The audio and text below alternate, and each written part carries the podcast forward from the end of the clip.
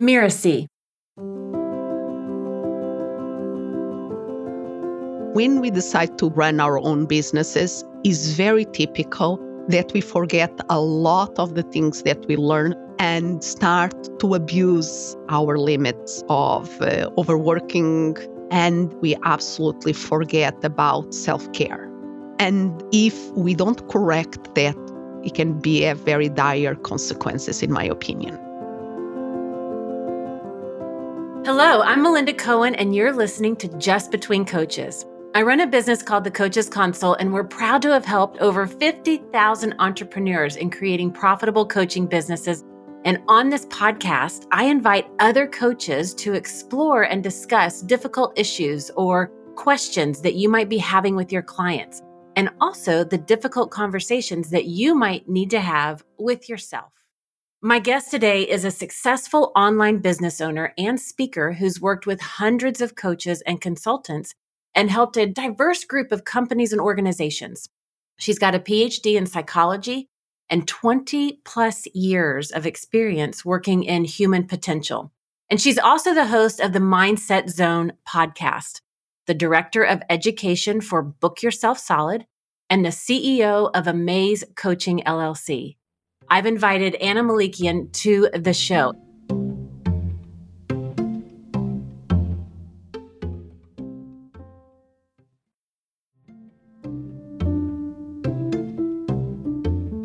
Anna's been with the Coaches Console now for 12 years. So she and I go way back to the early days. It feels like the early days of the coaching industry, but there's another side to Anna's story that caught my attention that we're about to explore. In her never ending quest for discovering human potential, Anna realized that the pursuit of happiness is a fallacy. Welcome, Anna.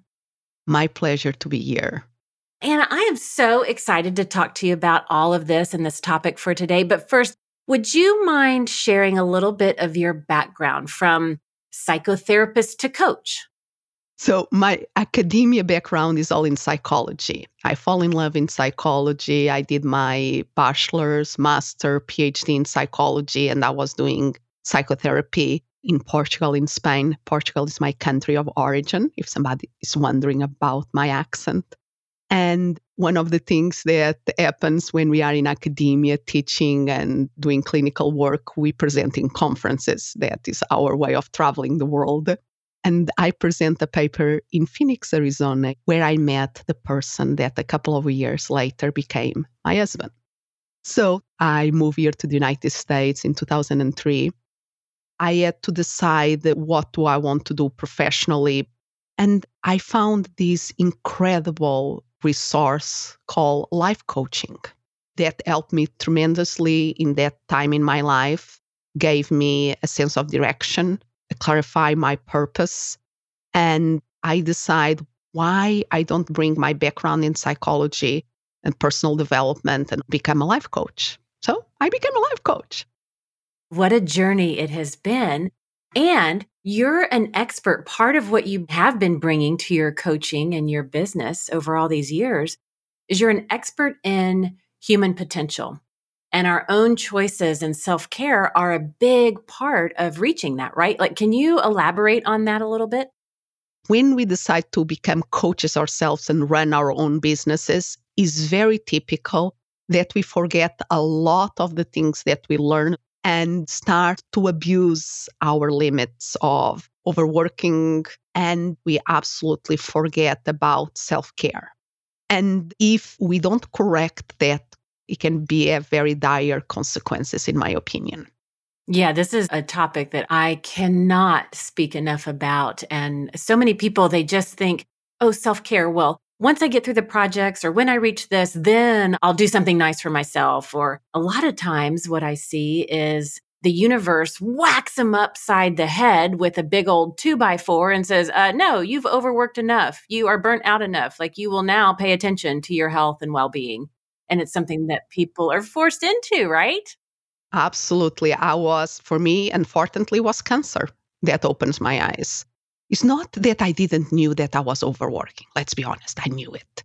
But it's that we keep pushing. We are very good in pushing. Okay, we can do it a little bit longer. We are, it's endurance. We are resistance. We almost take it as a badge of honor that we can endure the, the hard work and all of that. And how can we deserve success if we are not doing the hard, hard work?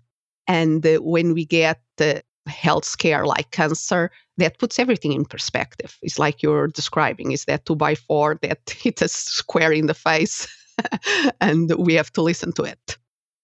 I truly believe, though, if we can reframe our thinking on this topic, we can bring more of ourselves to our businesses, our our audience, our clients, our prospects, our family, our projects. And we can, the way I call it is we give of the overflow and we're not depriving ourselves, but we're leveraging ourselves to give even more to those around us.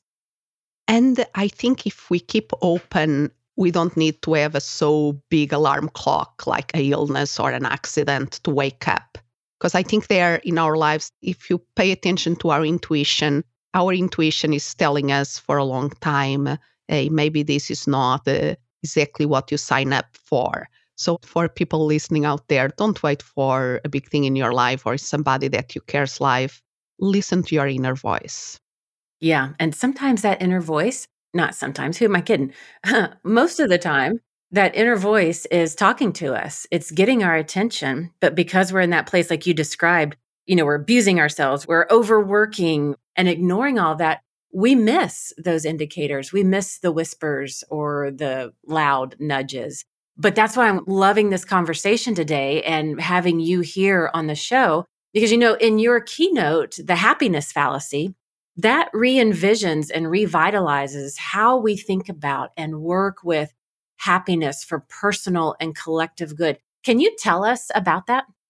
Yes, and you were referring a moment ago a dynamic that I was falling into, and so many people fall that when I finish this project, then I will take the weekend off or even a night off. So we are in that trap of if then that we are always delaying the gratification always delaying the pursuit of happiness. And even in our culture, if we think about here in the United States, to pursue happiness is part of the Declaration of Independence. The cultural thing about working hard as a badge of honor.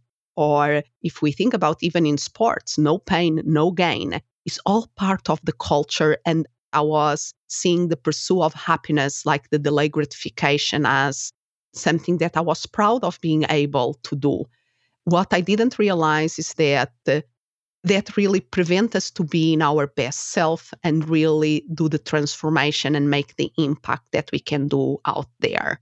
We have to choose the little moments and to savor them in a big way and be in the pull energy more in the push energy we can achieve so much more that is so true now, can you tell us a little bit more about your your presentation, that you know, the happiness fallacy, and how it helps us to kind of reimagine this?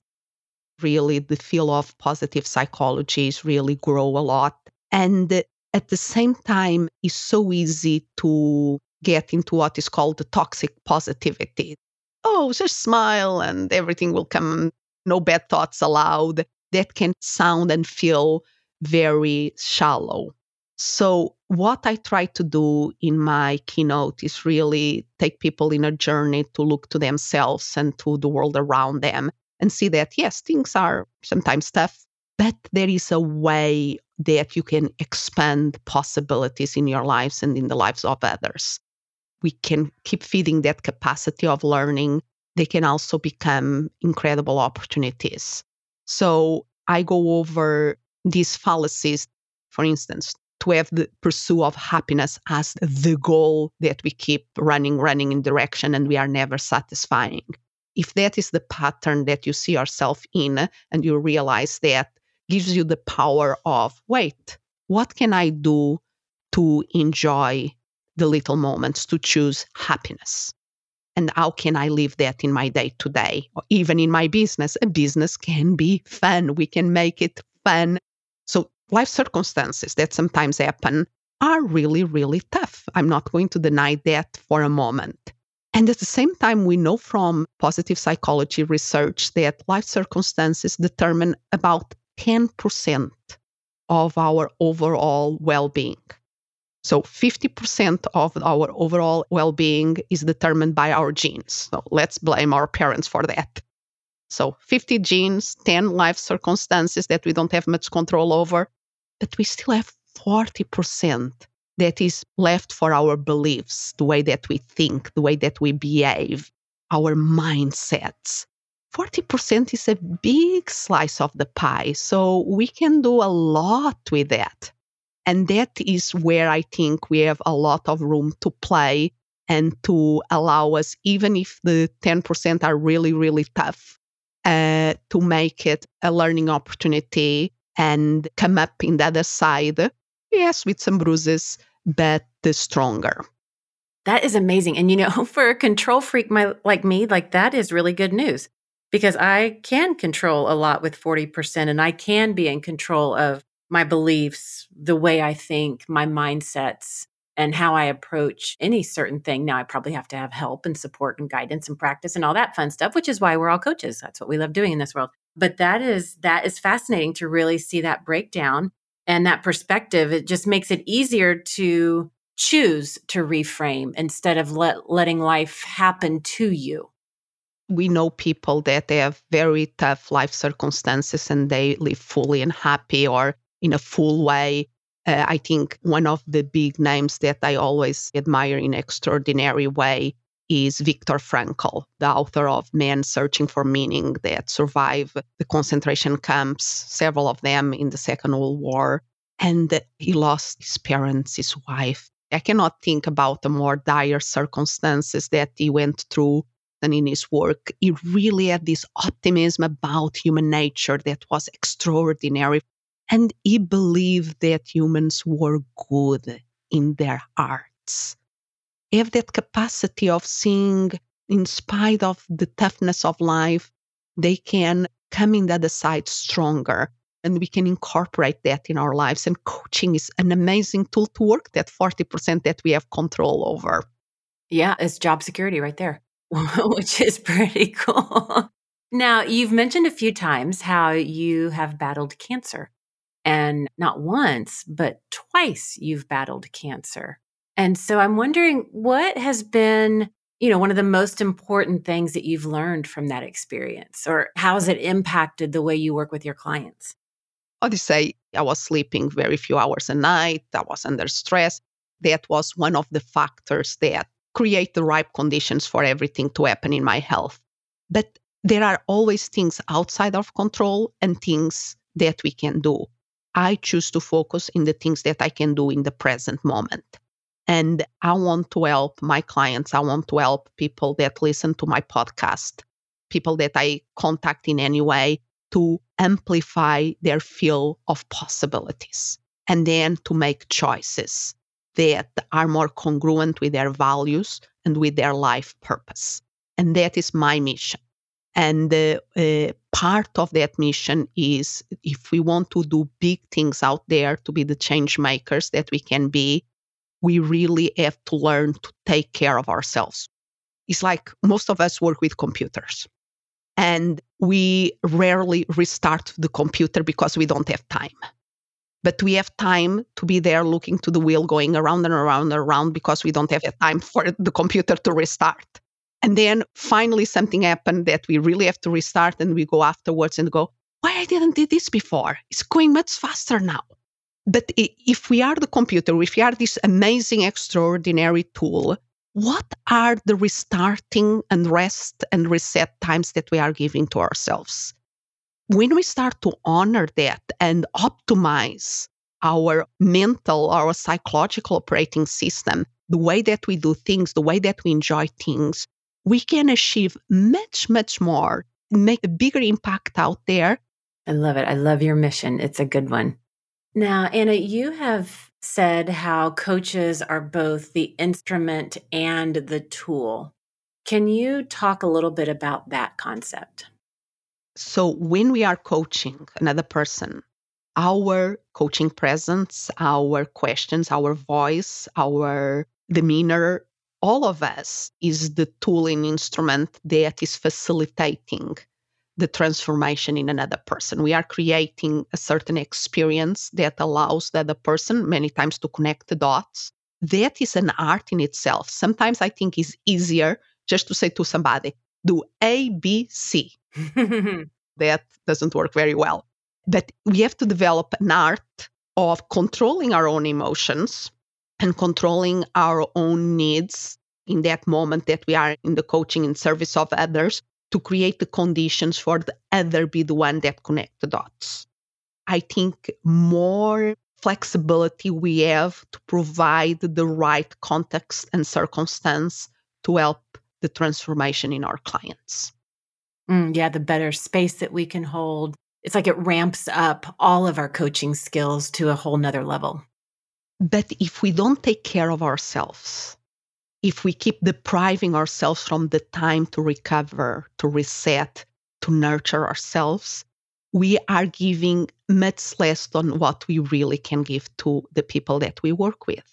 Often people don't take time to self care because they feel selfish. And they are always like in the last bit of patience, the last bit of energy. And when they start to recognize and experience that by taking care of themselves, they have much more to give to others, then is when magic really starts to happen. Yeah, we're giving of the overflow. We're not sputtering along or in this kind of stop and go. So our clients get the best of us, our families get the best of us. But while that's happening, we're not getting depleted at the same time. We're staying fueled and filled up while we're giving. It's a simultaneous thing that occurs is that flow is what in high performance they speak the stage of flow that you are in that kind everything falls into a perfect alignment and you are gaining energy by giving. Is absolutely beautiful. Mm, the state of flow. I love that. Like i've said self-care is one of if not my favorite topics and it's my superpower. It's how i organize everything about me as a leader as a business owner, as a woman, as everything. And as coaches, you know, we're in the business of serving, and that can get overwhelming sometimes if we're not careful. And so, what areas do you notice that coaches tend to neglect their self care? Where do I start? Let's start with the basics. Let's make sure that we are sleeping enough. Are we drinking enough water? Eating good food that is healthy for us or just juggling things between calls or even during calls. So I think Maslow hierarchy of needs is so visual that people are familiar with. Let's look there. So we start with physiological needs. Most of us don't breathe well. Okay, we breathe enough to keep our body keep working. Great, that is the basic. But if we breathe shallow, we are in that stress mode all day long. Just learning to breathe more deeply during the day, doing a small one minute breathing exercise in intercalate during the day can increase our body function in an incredible way because it activates the relaxation system in our body. So, just that simple things, and we know this from psychology, we know this from physiology, but most people don't know this. We have to make sure that we are in a personal safety and security. Of course, those things are important and surrounding ourselves of the right people, the right community. And that will allow us to really tap in the self esteem, our strength, our freedom to choose, and the self actualization that, in my opinion, is living our purpose. And you know, that's interesting right there. When we talk about living our purpose, I was just thinking back as you're going through these sleeping enough, drinking water, good food, quality breathing. And I would say about the first four years of my business, self care was not something on my radar. It wasn't until about four years into it that it started coming up more and more. And since 2008, it has been a driver and a value and a priority in my life. But in those first several years, I would have those health issues. I remember my acupuncturist was like, Melinda, do you ever breathe past your collarbone? I'm like, what are you talking about? She's like, your breath doesn't actually make it to your lungs. And I was like, that's the weirdest thing. And I had to actually set a timer to remember to drink water. Now it just sounds so absurd, but I would get so lost in my work. And because I've started a business doing the thing that I believe I was created for, that are my natural skills, it is so easy to get lost in our work or in the name of our mission or living our purpose that it's that double edged sword. Oh, yeah, I should eat. I got so swept away in all this work I'm doing. But wait, time out. I actually need to eat. And we have to balance that. And I love how you used Maslow's hierarchy, that visual, just to prompt do I have the right self care elements in place across all aspects of my life for my entire well being? And I will dare to make a guess here that when you start to take care of yourself, you start to do better in your business. oh, leaps and bounds. And it truly is a critical thing that I don't hear a lot of people talking about that. You know, when we first start a business, well, I'll use myself as an example. I think it's true for a lot of our listeners my biggest concern was like, look, folks, I got to replace my previous income from my job that I just got fired from. And then it was like, oh, wait, can I break past six figures? That's an interesting goal and challenge. And then I was like, oh, look at the work. My mission is bigger. I want to serve more people and make a bigger impact. And so then seven figures became a target as an indicator that I was expanding my impact, and then multiple seven figures. And as a business owner, whatever your goals are, your self care has to evolve with you, or those goals cannot come true. You won't be the person you need to be for those to be a reality. Exactly. It's part of the journey. And we have to be gentle with ourselves. These are part of the growing as a business owner. Now, when we hear coaches and business owners talk about how they don't have time for self care, what kind of advice would you share with them? If you don't decide to do self care, unfortunately, life sooner or later will provide a wake call for you. And I just wish that for everybody listening, listen to the small voices and the small waking calls. Don't be waiting for the big one. Now, how can self care be incorporated into our coaching businesses for all those that are listening in? What are some ways to do that? We help our clients many times to imagine their ideal week, their ideal day. Let's do that for ourselves. What is the ideal beginning of our day? Or even let's start by the end of our day. What time do we want to go to bed? And how do we want to wake up in a war to our snooze button to see who wins? And guess who? The snooze button always wins. Or do we want to start the morning feeling that we achieved something that we are grateful for having a new morning in our lives. So it's a lot of the things that we help our clients through really, and a coach needs to have a coach. Think about athletes.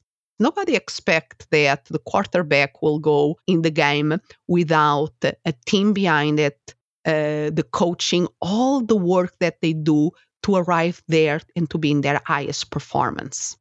So, why do we expect that we can do that without some mental fitness to be, when we are doing our job, to be in our best shape?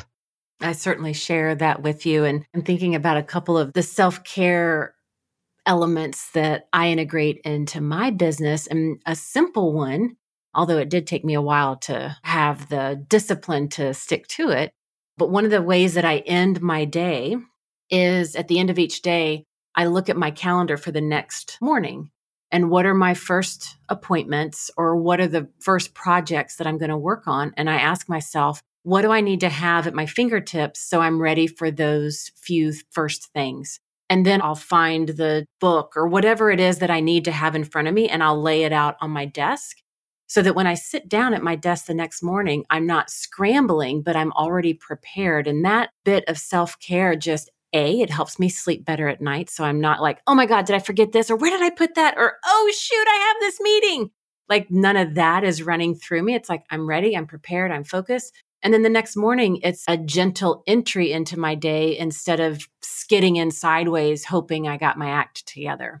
So it could be just something like that. And then another fun one that we do I always integrate dance breaks, either just myself or in my team chat or with our students or throughout our events, just to help us get out of our head and move our bodies so that we're bringing all of us to what we're doing. Oh, the celebrate and what you're saying about planning tomorrow today is so important. And I love what you say was not easy to make that an habit. Be gentle with yourself. It's not unusual to be a challenge to install a new habit. And when we are under stress, it's very easy to go back to the previous habits that we had for years and years and years. So we have to learn to be gentle. This is like a dance. This is not a straight line. Let's dance with it and put some music and have some fun. mm-hmm, exactly. Exactly. Now, how can we encourage our clients, well, even ourselves and our clients, to value and practice self care and deliberate happiness, like we've been talking about today? Most of coaches and consultants, they are coaches that are out there. They have done good work about clarifying their own purpose and their own mission. If they start to see that the best way to really make a big impact out there is by taking care of themselves, let's use that for being the priority self care is not an extra thing, is an something, is a need that you absolutely need to take care of. Look, print the Maslow hierarchy of needs. Physiological needs are at the bottom. So take care of your body. And then you cannot forget to take care of your mind and your soul. Whatever form it is for you, take care of yourself.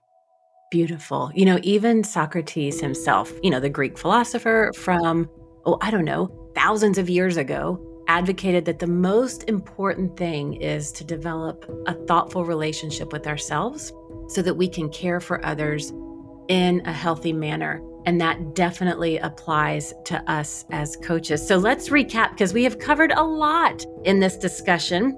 And when we started, Anna was talking about how it is so easy to overwork and it becomes a badge of honor. So we have to be very careful about that trap and also of the trap of if then, well, if I accomplish this, then I'll look after myself. Or when this things happened, then I will pay attention to it. Because that really prevents us from being our best self. And we talked about the impact of toxic positivity when we're operating from this place and how it can be really shallow she shared with us some of the misbeliefs, if you will, that we might be believing or continuing to believe. And we just want to really be aware of that to make sure it's still serving us. And I love when she talked about to be change makers in this world, because if there's one thing I know about coaches and service based entrepreneurs, we are here to make a difference. Impact is so important to us. And if we're to be those change makers, then we've got to take care of ourselves. We have to be able to manage and control our emotions because when we do, that's when we can hold space for our clients, create the context and the circumstances for them to have great transformation and it's where we get to be our best and give our best and be live in that state of flow that Anna was talking about. And I can't wait to go do this. I'm going to do this as homework to print Maslow's hierarchy of needs and just kind of go through that. And do I have self care in each of the areas? So I'm looking after my entire well being and above all, be gentle with ourselves because these might be new muscles that we're just learning. I know for me, it was something that I fell down and had to get back up and keep going, but I was dedicated and committed to it. And now I live in that state of flow, and it is such a beautiful place to operate from. Anna, do you have any parting words for our listeners? Just be gentle, follow the flow, and be gentle with yourself and go out there and make a difference. Well, thank you for listening to this episode of Just Between Coaches. And also a big thank you to Anna for this great conversation about how important it is with self care. You can find out more about her at annamelikian.com. That's Anna, A N A, Melikian, M E L I K I A N.com. Anna, thank you so much for coming to the show. Oh, my pleasure. I'm Melinda Cohen, and you've been listening to Just Between Coaches. Just Between Coaches is part of the Mirasee FM podcast network, which also includes such shows as Course Lab and Once Upon a Business. This episode was produced by Cynthia Lamb. I wrote this episode with Mishi Lance, Melissa Deal, and Cynthia. Mishi assembled the episode. Danny Iny is our executive producer. Post production was by Post Office Sound. And to make sure you don't miss great episodes coming up on Just Between Coaches, follow us on Apple Podcasts, Spotify, or wherever you're listening right now. And if you like the show, please leave us a starred review. It's the best way to help us get these ideas to more and more people.